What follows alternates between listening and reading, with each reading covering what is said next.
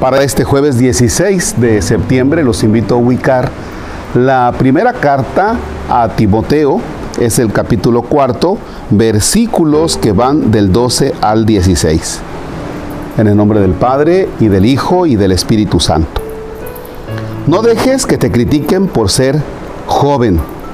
Trata de ser el modelo de los creyentes por tu manera de hablar, tu conducta, tu caridad, tu fe y tu vida irreprochable Mientras llego, dedícate a la lectura, a la predicación y a la enseñanza.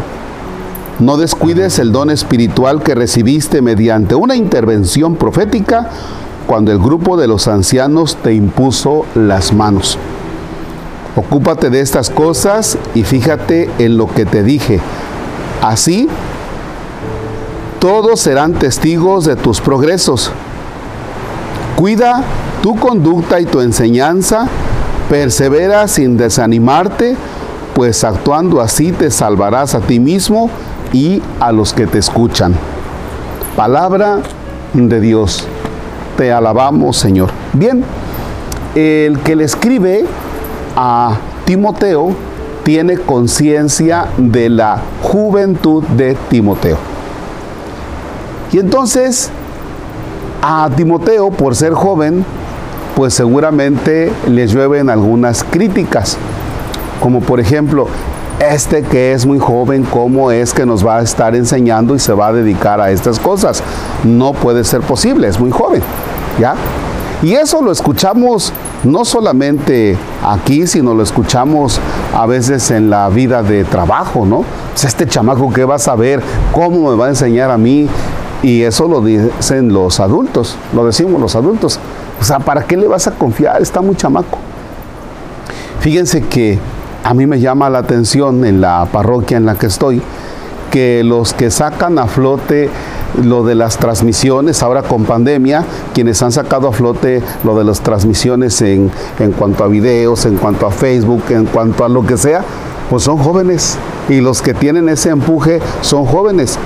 Veo ahí a las, a las jovencitas y a los jóvenes cómo están animados, entusiasmados. Y hace unos días tenían un reto y el reto era cómo poder transmitir cuando los dejamos desprotegidos de una cámara, pues ellos vieron cómo se las arreglaron y pues lo tuvieron que hacer, ¿no?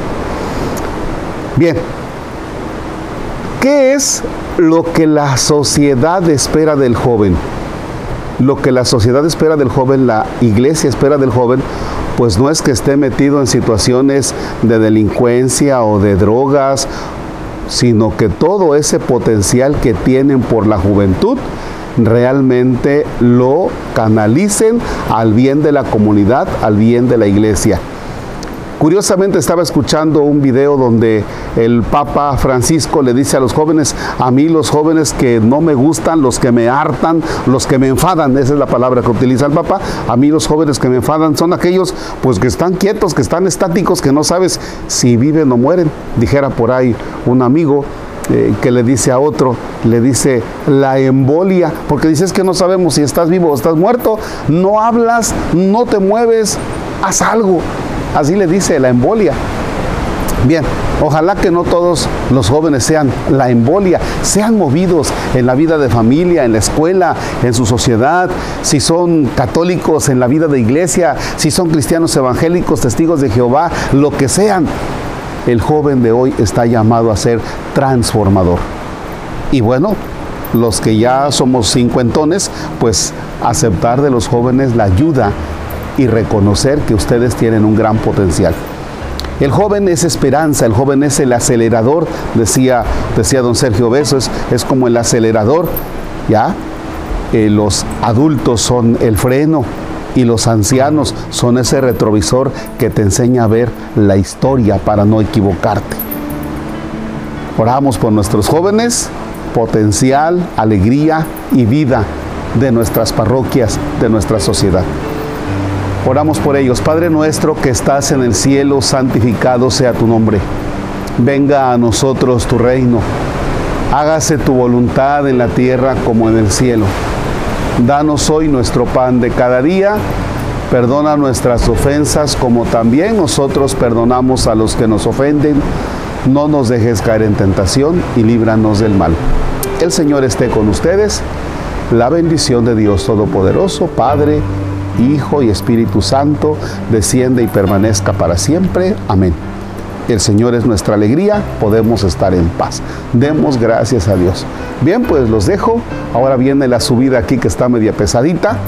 Y además ya me voy porque aquí de frente me está viendo un cangrejo y me está viendo así con cara de que creo que me lo voy a comer.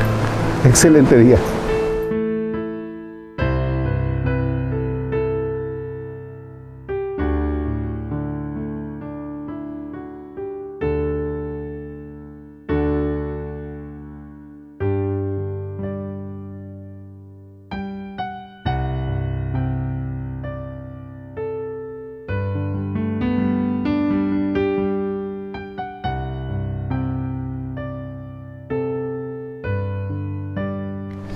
Ya tú deja de grabarme.